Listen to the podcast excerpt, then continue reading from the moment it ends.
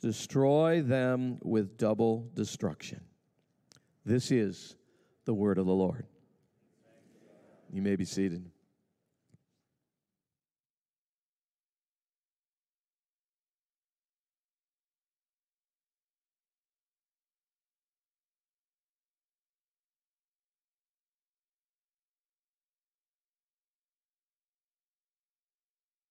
Wizard of Oz. The Tin Man asks this question to Dorothy What have you learned, Dorothy? After losing her dog, getting it back, living through a Kansas tornado, the wonders of Munchkin Land, making three new friends, running from the Wicked Witch of the West, finally killing her, watching the air balloon, her transportation mode, fly away she finally figures out it wasn't enough just to want to see Uncle Henry and Auntie Em. And if I ever go looking for my heart's desire again, I won't look any further than my own backyard, she said. Well, we've been going through the full story now for six full months, if you've been following along since January. If you missed anything, of course, you can go online. Everything's archived. It's wonderful. You can always catch up. And we should be able to answer that question as a church family, don't you think? What have God's people learned by the seventh century BC after going through all these incredible stories that we've been reading?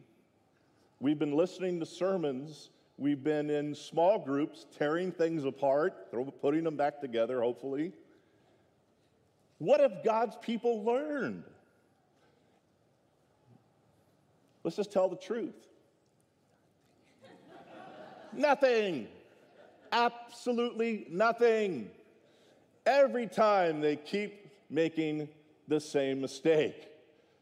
So, in a way, when we get to Jeremiah, we're like, man, this is going to be a bummer of a book, right? Man, it's nothing but bad news. Again, they never listen to the word of the Lord. They just keep on making these mistakes. But yet, there's always this glimmer of hope because we have an awesome God that we've been singing about, that we've been praying to and praying with.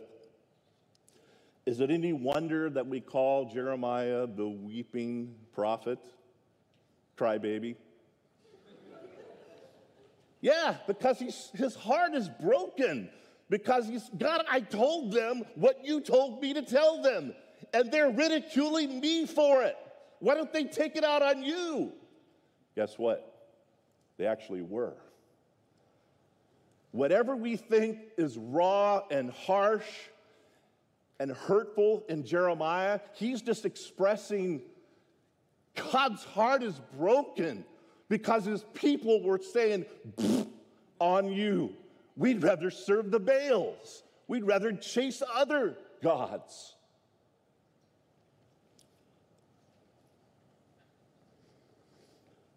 If you go through the the online study, there's a video for each section that we're in, and we're into a new section now, and I know Jeremiah is a lengthy book. But we're going to see that the people broke covenant with God by worshiping other gods. There are corrupt leaders, social injustice, and even child sacrifice. Jeremiah told them, hey guys, Babylon is coming. Isn't it amazing that God always used foreign nations to bring about punishment and discipline when God's people said, Yeah, we got it, we'll do our own thing? And how quickly that happened, at least in God's perspective.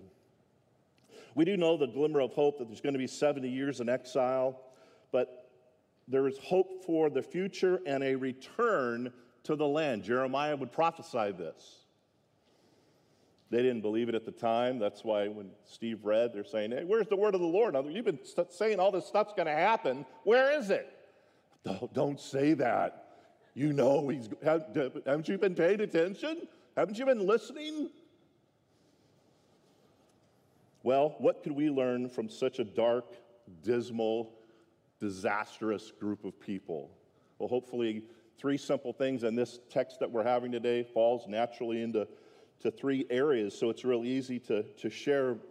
I say easy to share, it's, it's really not. If you think about everything that we're doing today, we've got a mirror in front of us, and we're going to be looking at our own hearts as well as seeing what God did with, with his people. The first thing I want to share this morning is that trust in human resource ends in divine cursing. Trust in human resource ends in divine cursing. To make it even easier, the fill ins are the first is going to have an R word and the second is going to have a C word. This, I, this is the way I think now. I, besides preaching and teaching with kids all the time, you need to have these little uh, memory devices. So there you go.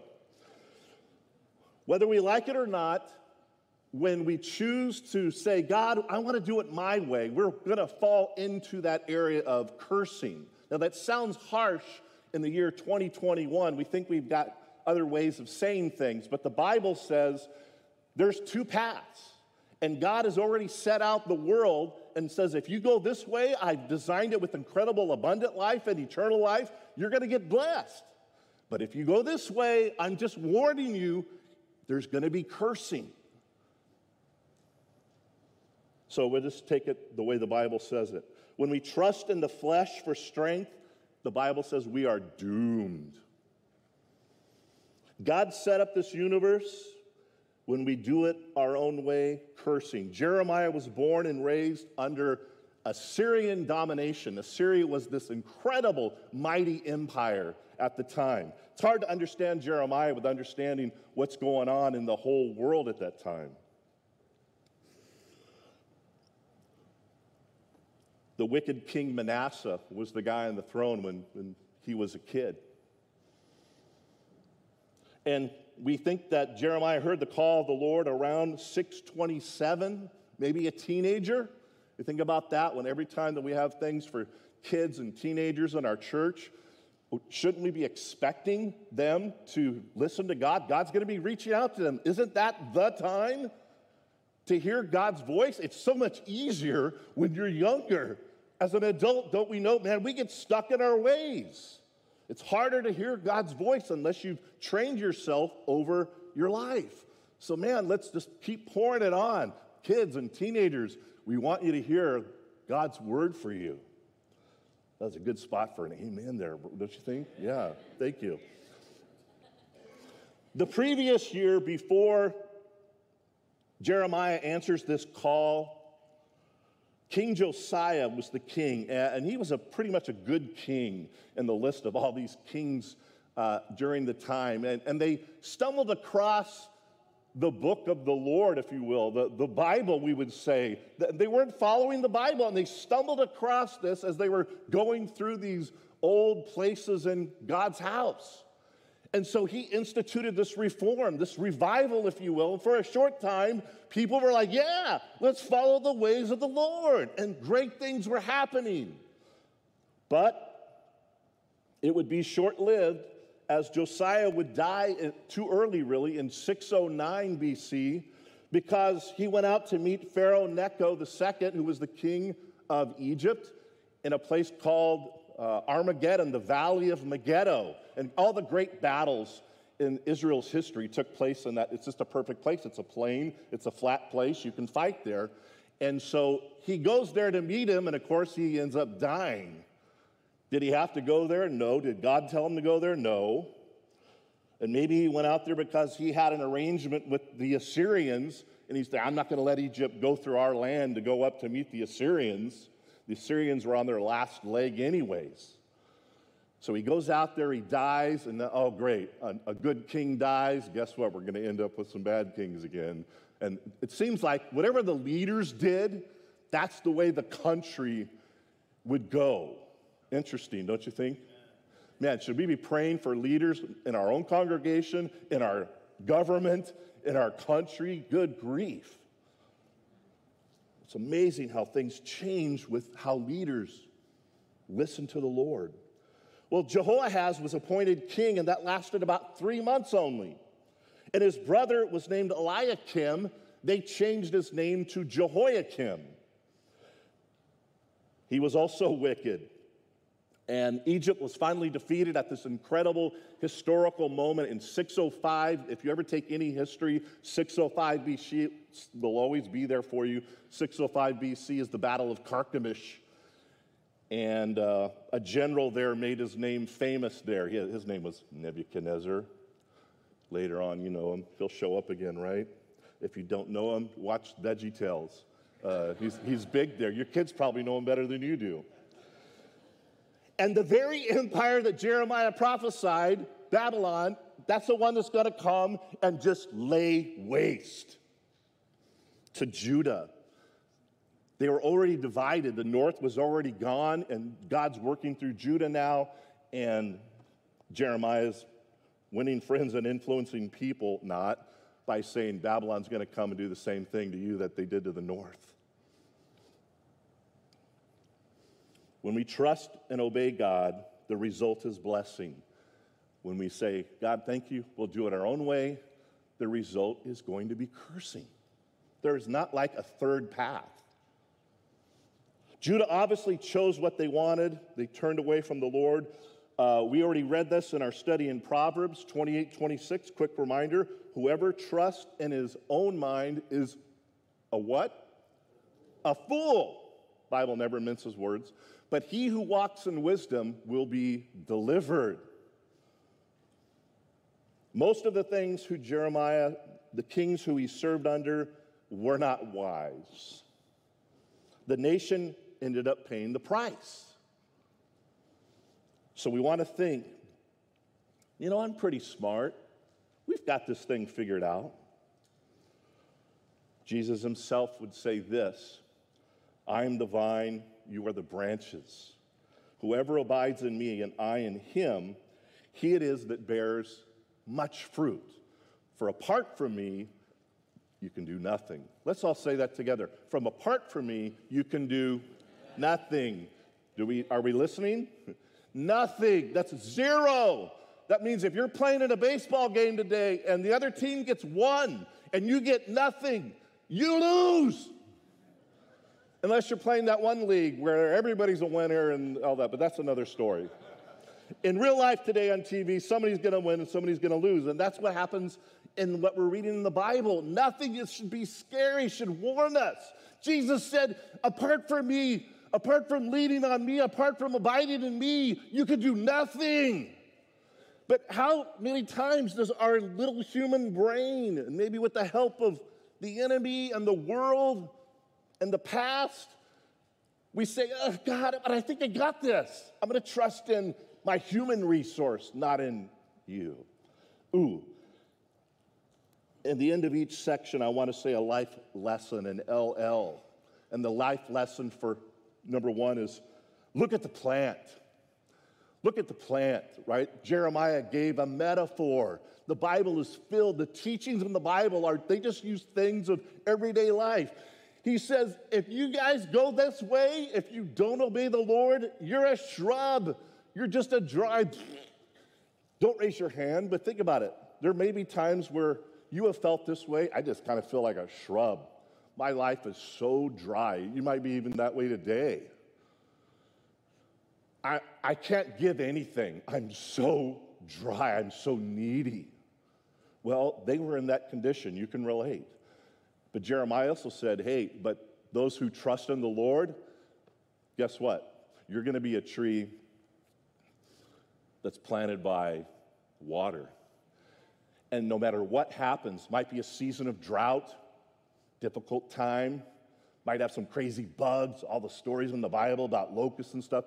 As long as you're attached to the water, you're still going to be able to flourish. You're going to make it through those difficult times. And I love the stories in the Bible that encourage us that these men and women and young people, even though like the most crazy odds, God showed up and did amazing miracles through their lives. And the, the Bible is preserved to read us. And we should have our own stories, right? Of look, God, I can't believe.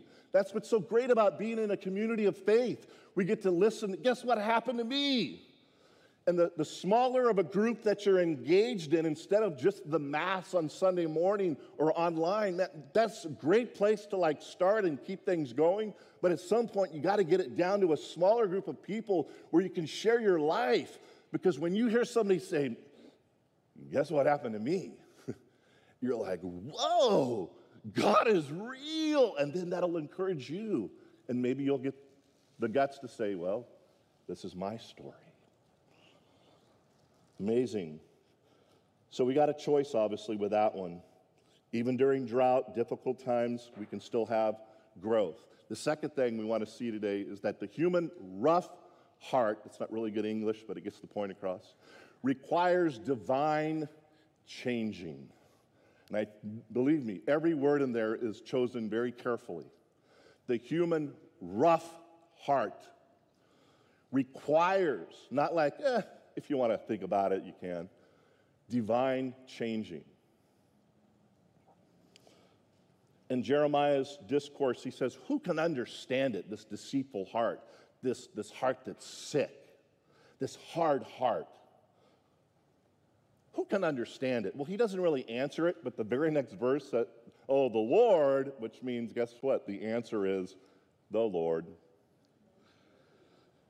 I love the rhetorical questions in the Bible, right? And, and, some of you guys, you use this in your life with your kids. I've heard you say that, you know, and sometimes they'll be tempted to, no need to answer. That's a rhetorical question. In other words, the answer is implied by how you ask it. Who can understand it? No one except the Lord. It's interesting that even the great patriarch Jacob, the, his, the root definition of his name is that same there, the deceit and hard. How would you like to have your name every time somebody calls your name out as a kid on the playground? Hey, great deceiver! Hey, you deceitful one! Why did his parents ever do that? Oh, well, did you hear the story? His brother and stuff, he grabs his brother at birth and he yanks him in so he could be. What? Heel grabber, right? Jacob and Esau. Man, he had to live that down. And of course, it took a cool WWE match with, I think, the Lord to change his mind. And he walked with maybe a hip problem the rest of his life. And some of us can relate to that. It, the great thing in our past that God finally got our attention changed our heart because it was so deceitful. God had been dealing with this, with his people. It wasn't anything new when Jeremiah showed up, right? Nothing new under the sun. Well, this reminds me of one of the many stories of my life. In college, where a group of us wanted to spice things up, every year at the end of the year, we had an awards chapel. I went to a Christian institution down in Riverside, California. I won't say any more names just in case people get in trouble. And we thought that a greased pig let loose in the awards chapel would be a, an exciting adventure. The problem with that is we didn't realize, being 19, 20 year olds, that when you go to purchase the pig and you have to keep it on your wing so that nobody knows it three days before the chapel, we didn't realize. I felt like the stupid kid in the, the kitchen that's like, he doesn't know that sound travels when he reaches into the cookie jar. Well, I think we were thinking, you know, the resident assistants, the RAs, were probably like the parent that doesn't know that. So we pranked music, we yelled and screamed to cover up for three days, and nobody knew that we had this. When they would come by for a check, of course, the smell didn't give it away because Guys' dorms smell that way, anyways. so we pulled it off, and but talk about the deceit that it took to do that. And then once it happened, they lined everybody up, you know, I don't know, 20 some guys, one by one under a lamp on a hot riverside day. What do you know? Nothing, nothing, nothing. And it's like the game, you know, the garden, right? Adam, then Eve, then Satan. The guy at the end doesn't have anybody to point to. And I think the guy's name was Mark. And so he took the fall and he got kicked out for a semester. paid the price, and uh, that like edged in my mind about, man, don't do that. That is just an example of how sick and deceitful the heart can be, even when you're thinking you're just going to joke around. The college guy's heart is deceitful and sick. Who can understand it? Later in Jeremiah, we encounter these words from Jeremiah 31 33. There, there's some good news in Jeremiah, by the way. He's gonna, later, he's going to say this For this is the covenant that I will make with the house of Israel after those days, declares the Lord. I will put my law within them, and I will write it on their hearts. And I will be their God, and they shall be my people. There, there were five covenants all before that when you study the whole Old Testament. And the, finally, the last covenant is this one that God has been preparing since before the foundation of the world that involved Christ, of course. It involved the Holy Spirit coming and actually changing our hearts. An, an amazing plan that only the eternal God could pull off. And when you look through human history, it's, it's really amazing.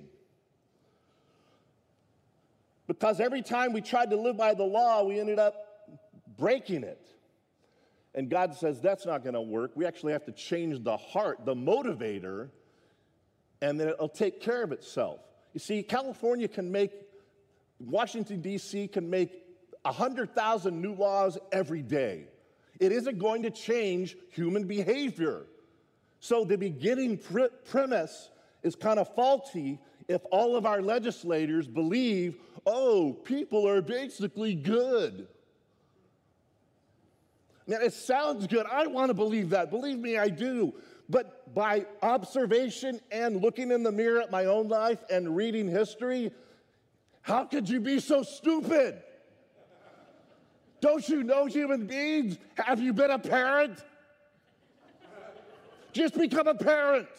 You will know when you meet the two year old. The human heart is deceitful and wicked and sick. You know it's true. So for all the young couples, I apologize. I don't want to scare you from like having kids. It's just a little bump you have to get over. God gives you incredible strength during those years, right? He does. And being a grandparent now, now you just like smile. it's so cool just to be able to look in this general direction, right? All right. Well, I always wanted Jesus' word too. Did Jesus say anything about this? He did in John 3 3. Jesus would say it like this Truly, truly, I say to you, unless one is born again, he cannot see the kingdom of God. Unless you're born again, unless there's been a change, you're not going to see the things that God has prepared. Wow. And he said that early on in his ministry to a guy that really understood the law, Nicodemus. Ladies and gentlemen, boys and girls, this is the gospel. The Almighty God created us for an incredible love relationship, but sin makes that impossible. We need a heart transplant, and that happens when we believe on the Lord Jesus Christ. Bible tells us be washed in the water of the word, be filled, be refilled, regularly refilled with the Holy Spirit. That's how we can keep that heart soft. In Christ alone, my hope is found. He is my light, my strength, my song. The Heidelberg Catechism, question two, says How many things are necessary for you to know that in this comfort you may live and die happily? Three simple things. First, the greatness of my sin and misery. If you never understand that your sin is so incredible to God, the holy God, we're kind of dead in the water there. Second, how am I redeemed from all my sins and misery? You need to understand how you're redeemed, how you're made right. That's through a relationship with Jesus Christ where He takes your sin and He gives you His amazing goodness his grace, His righteousness, so that you can be in the presence of God. A transaction happens. In doctor terms, you actually get a heart transplant from the doctor that created it. And third, it says, uh, How am I to be thankful for, to God for such redemption? I just homework later, no time now. Read Titus 3 3 to 7 in about four verses that tells you exactly what I'm talking about in amazing, powerful words that God gave the Apostle Paul and not me. I, trust me, if you read it quietly, it'll make your socks go up and down on your legs. You'll be so excited. Life lesson for the second thing just look at the news. Life lesson, look at the news. 90%, and these are from statistics that I just pulled up, of our news is negative and the headlines are sensationalized. Everything's driven by money. Even the American pastime baseball is overcome by foreign substances all of a sudden. Stealing signs with garbage cans. cheating at school, cheating on our taxes, cheating on our spouses. Ladies and gentlemen, our sin is as real as our right arms. Look at your right arm. That's how real your sin is. Oh God, change our hearts today, we pray, amen. Well, thirdly, the human raw cry for justice will result in a new divine creation. Thank God that we have to we make it through the bad news. There's something that's always there for us, a little hope, if you will, a light in the darkness.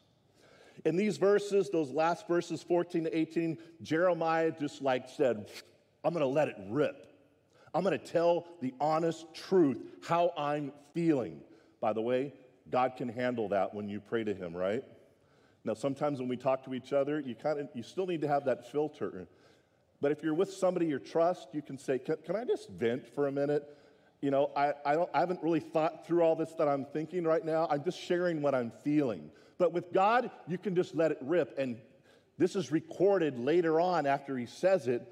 Uh, he had a scribe named Baruch. And he's like, God, look at my misery, clear my name, heal my hurt. That sounds like something we would say. You, you people, they're not listening, so let them have it. I like when Steve read that last part, he pauses and he's like, and let it be double destruction. Okay, it's one thing to say, God, destroy them. Well, what does it look like when you're destroyed like double. I don't know. It's like ashes turned to what? Chaff in the wind. Didn't you learn, Judah? Didn't you watch the northern tribes in 722 BC? King Hoshea, the king of Assyria, thrashed Samaria. He brought in outside nations to settle and continue this process of carving images and worshiping false deities, idolatry. He says Judah's sin is worse than Israel's sin. How long does it take? How many more times? Transport to the first century AD and listen to the passion of Jesus Christ, the Son of God. Before the crucifixion, he's on the Mount of Olives looking out. If you've ever visited Israel or seen a video, the Mount of Olives is there. You have a picture of the Temple Mount area. Except when he did it, the temple was there. Oh, Jerusalem, Jerusalem, he said in Matthew 23, the city that kills the prophets and stones those who are sent to it. How often would I have gathered your children together as a hen gathers her brood under her wings, and you were not willing? See, your house is left to you desolate, double destruction. And we know that 70 AD, the Romans came in and did just that. But listen, there's this little bit of hope. For I tell you, you will not see me again until you say, Blessed is he who comes in the name of the Lord. All this sorrow, all this pain, but yet a ray of light, a smidgen of hope. If you've ever been there in your life, you're like, man, that's all you need is just a little tiny bit of hope, one friend to reach out a hand. That's all it takes.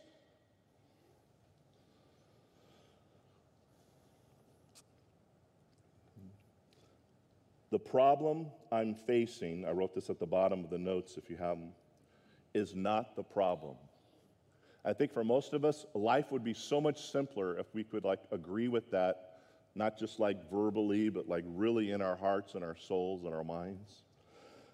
It's not the problem because guess what? Tomorrow's going to be another problem. It's always something. The problem is really whether I will trust God.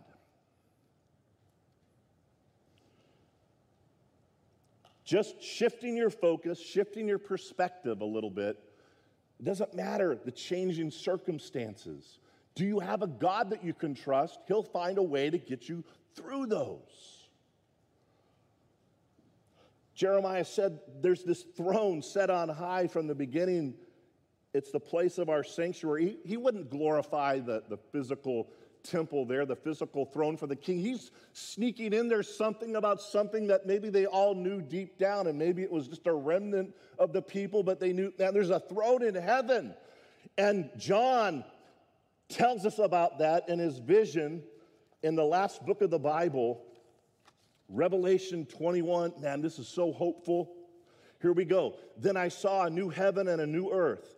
For the first heaven and the first earth had passed away, and the sea was no more. And I saw the holy city, New Jerusalem, coming down out of heaven from God, prepared as a bride adorned for her husband. And I heard a loud voice from the throne saying, Behold, the dwelling place of God is with man, humanity. He will dwell with them, and they will be his people, and God himself will be with them as their God.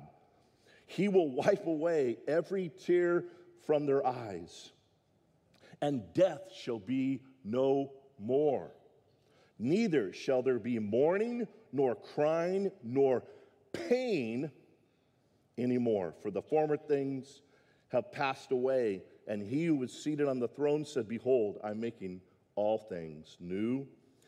And he said, Write this down, for these words are trustworthy and true. And he said to me, It is done. I am the Alpha and the Omega, the beginning and the end. To the thirsty, I will give from the spring of water of life without payment. The one who conquers will have this heritage, and I will be his God, and he will be my son.